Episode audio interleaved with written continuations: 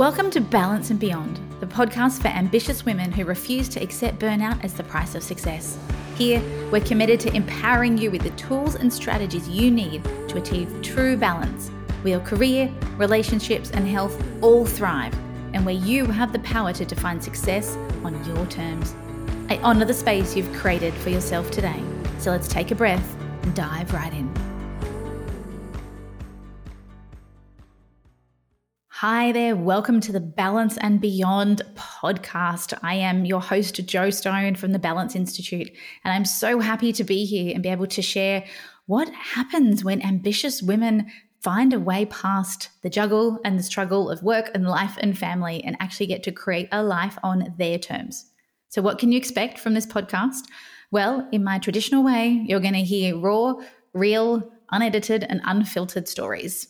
There may be a time when a kid bursts in, there may be a time when you hear a bird in the background, but this is our life. And I have a very done is better than perfect attitude. So don't expect huge scripting. You're going to hear me pause. You might hear me fumble. But in my belief, people need to see what actual real life is like. None of this extra filtered rubbish. Let's make sure that we are able to be real and, to be honest, have a conversation that isn't really being had anywhere else ambitious women are burning out in droves. And it's largely because we feel like we need to subscribe to some perfect stereotype. And so I'm here for us to have the tough conversations, to share what's working. And here in my business, I've helped thousands of women overcome burnout and actually achieve work life balance. I'm not talking about the the type where you have to step back or the type where you have to reduce your hours or you have to quit your job or go live on an island for 3 weeks to, you know, settle down and try to pull yourself together again. This is about what's possible when we have thriving relationships that are deep and connected, and when we have a career that we love and we're fulfilled and get to reach our potential, and where we get to have good health and not just mental health, but emotional health and physical health. And above all else, let's have some more fun. So, I want to share a little bit about my story and how I got here because I'm often asked, Jo, you seem to have it all put together and how have you worked out this toolkit that seems to work for so many women now has been road tested over three years? So let me share how i got here and uh, my journey which may be very similar to yours so I did a marketing degree at university and headed off into the corporate world thinking, right, I'm going to climb the ladder. I'm going to get as high as I can. I was always ambitious. I was always a high achiever and always, you know, over delivered and uh, and had all these trademark qualities that so many of us have. I had a, a relatively by I grew up in Australia, had a very uh, I wouldn't necessarily say simplistic childhood, but I didn't have I had half siblings who I didn't grow up with, so it was me and mum and dad.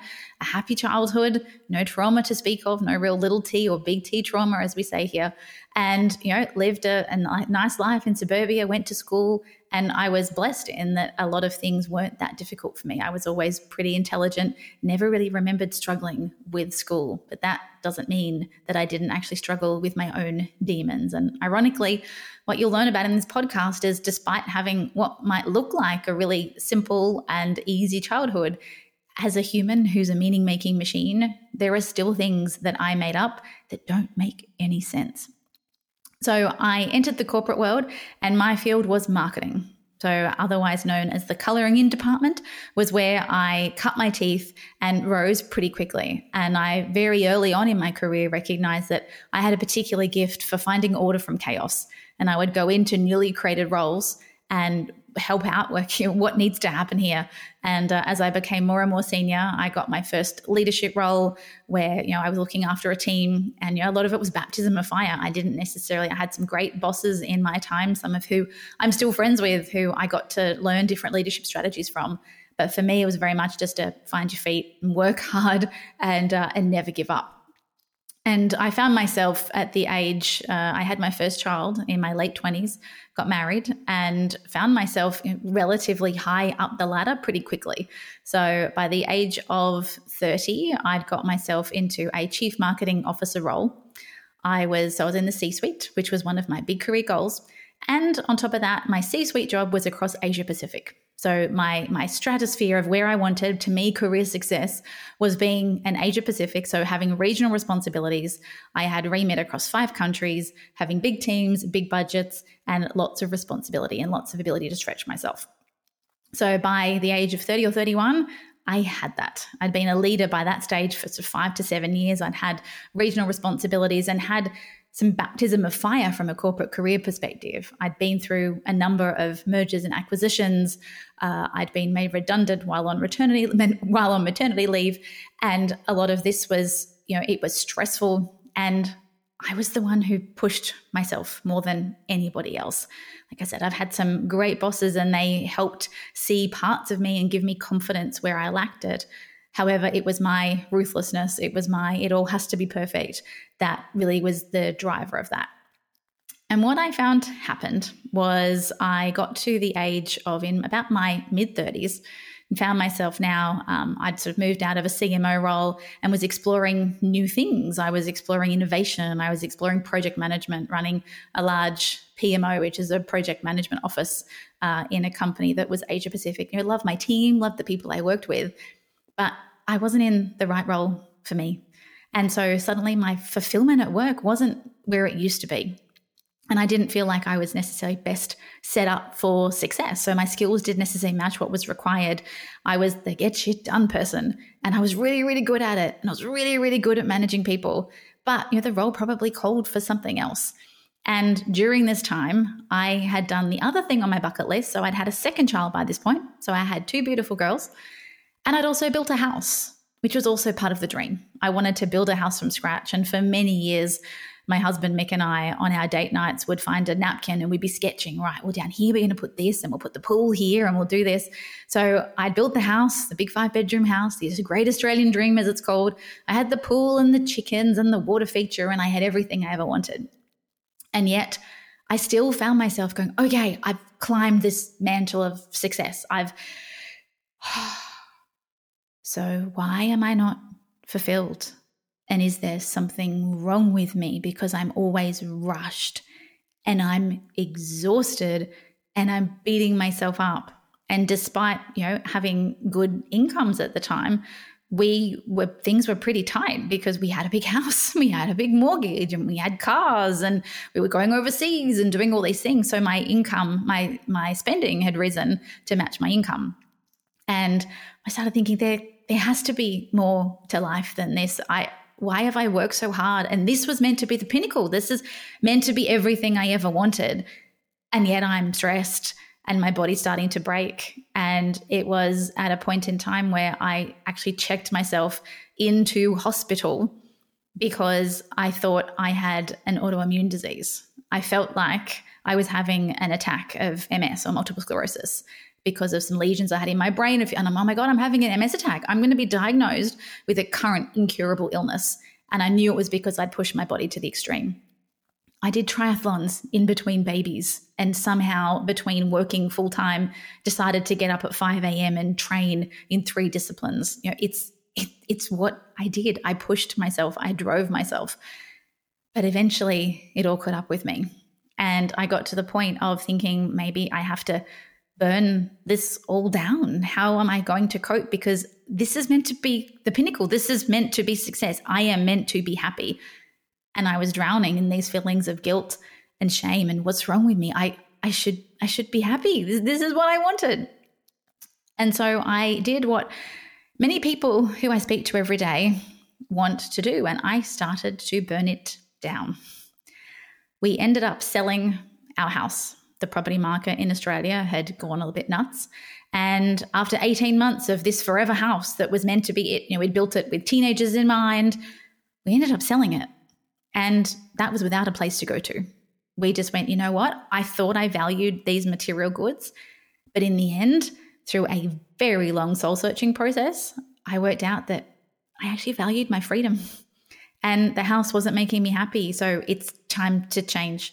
And so we sold the house uh, right before the property market plunged in uh, 2018. And I ended up leaving my job and starting my own business. And the selling the house was the catalyst for that.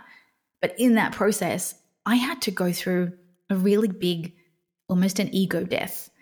It caused me to relook at everything I'd ever wanted. And I found myself the night before we put the house up for sale, sitting in one of the bedrooms. It was a beautiful, I think it was a spring evening, and I've got all these doors open overlooking this beautiful garden that I've cultivated and planted and and we've entertained there. And I thought, oh my gosh, I'm giving all of this up and I'm probably going to downgrade.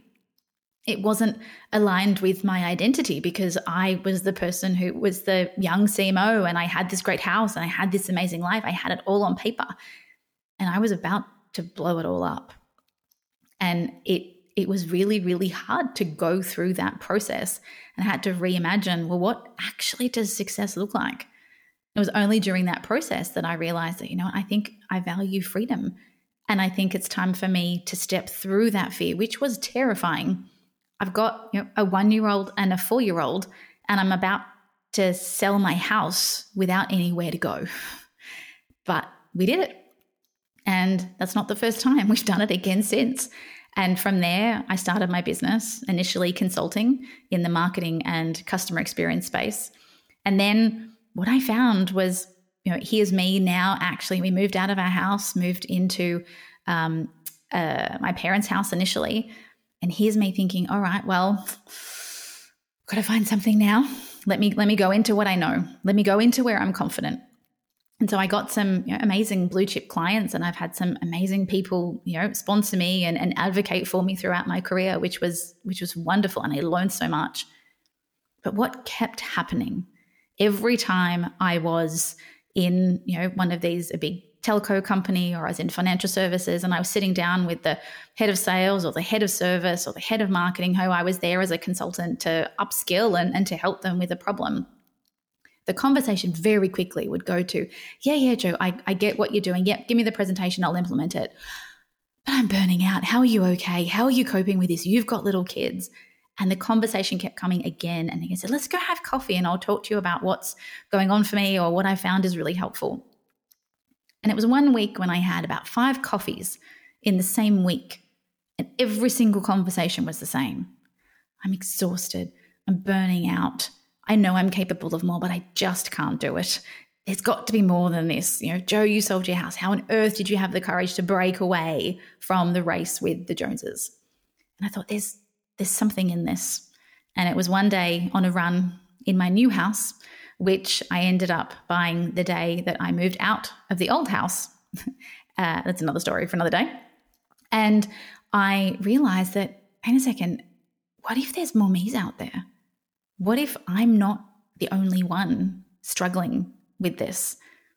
And at the time, I had a stay at home husband because his mum had passed away and he was struggling with some mental health issues. So he wasn't necessarily in a place to work. So I was the only provider.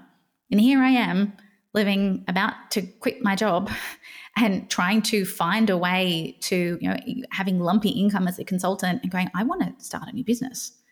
I think there's an opportunity here for me to share these elements of myself or these beliefs that I've got, these strategies that I have that I thought everybody else had, but it turns out they didn't. And so the Balance Institute was born after my burn it all down moment where I you know, sold the house, I quit my job. We used to fantasize about moving down to the Southern Highlands and you know, opening up an antique shop or you know what else could we do that simplifies life? Let's just get away. And i knew though that the problems would follow me because those problems were all me. The fact that i couldn't be present with the kids i was always running. I constantly felt guilty showing up at work with rice bubbles on your suit jacket because you've literally you know a kid smushed their um, mouth into you as you've run out the door and then you're on a call to somebody I remember being in the bath with Stella, who was very little at the time, being in this Asia Pacific role and trying to talk to one of my team members in Hong Kong and her sort of demanding my attention and splashing me. And I ended up dropping my phone into the bath. And rather than going, oh my gosh, universal nudge, put the darn phone down and actually focus where you are, I freaked out and ended up getting mad at Stella because she sort of accidentally, as I don't know, maybe a, a 18 month old, you grab my hand and I drop the phone. It's like, oh my gosh, I've got this deadline and this person's waiting for me.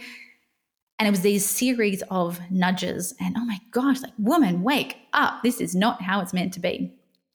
And so that was over three and a bit years ago now that you know this business was born, and I am now so blessed to have been on this journey to find myself and to re-engineer what are these tools that I've had in my toolkit, and what are the tools that I've actually had to cultivate in order to get where I am now. And where is that? You might ask. Well, I've gone full circle. I've now gone and bought a new house. I didn't actually have to build this one. And I've still got the two kids who are now 13 and 9. So it's been a while. And I've still got the husband, the same one. And I'm now running my own multi million dollar business.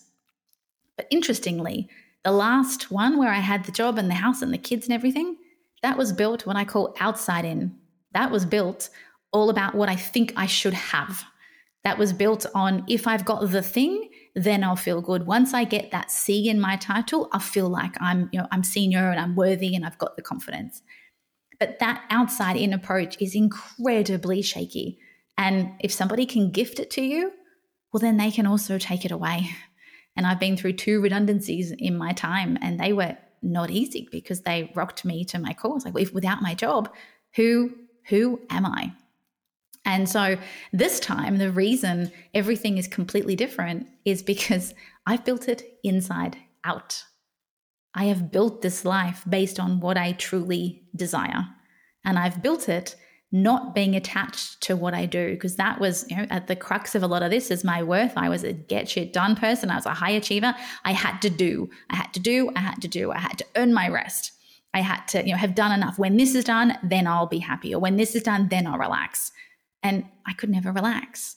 Whereas this time, I'm still a person who can achieve lots. That's a part of my DNA that I do not want to get rid of, and I don't think I ever could. But my greatest lesson has been to let go, to slow down, to surrender to timing and put down the impatience.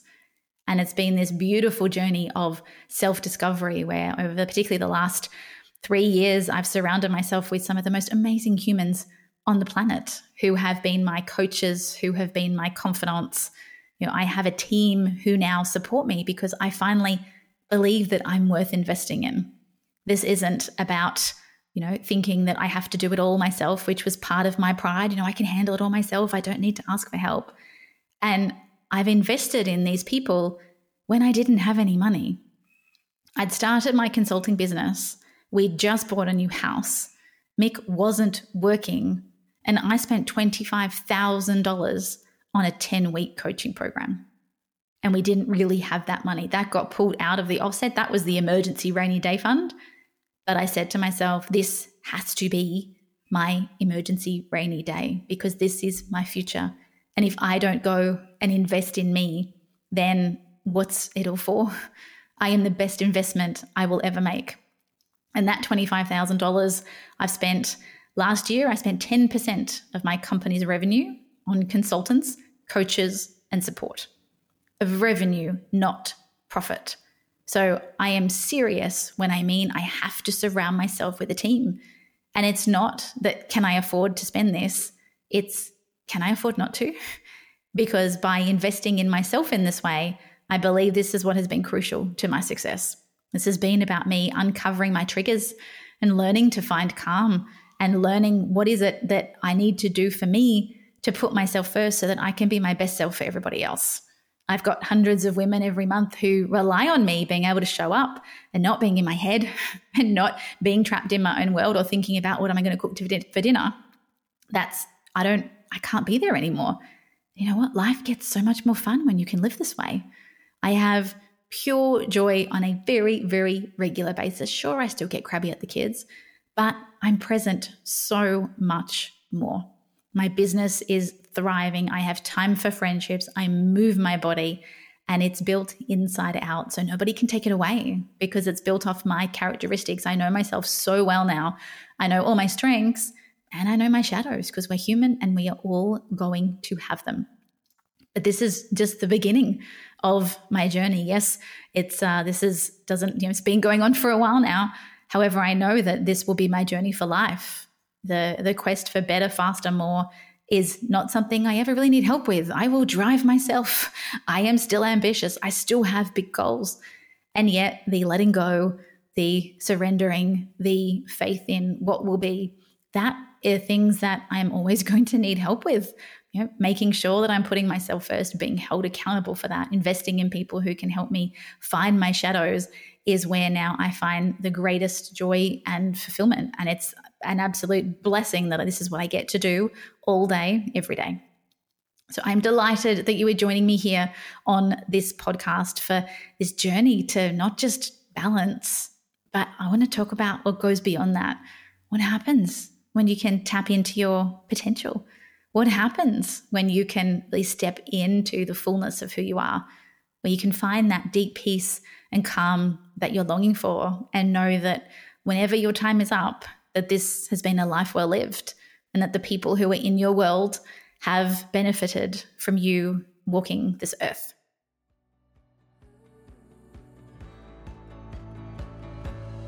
Thanks for joining us today on the Balance and Beyond podcast. We're so glad you carved out this time for yourself. If you enjoyed this episode, please share it with a friend who might need to hear this today. And if you're feeling extra generous, leaving us a review on your podcast platform of choice would mean the world to us. If you're keen to dive deeper into our world, visit balanceinstitute.com to discover more about the toolkit that has helped thousands of women avoid burnout and create a life of balance and beyond. Thanks again for tuning in, and we'll see you next time on the Balance and Beyond podcast.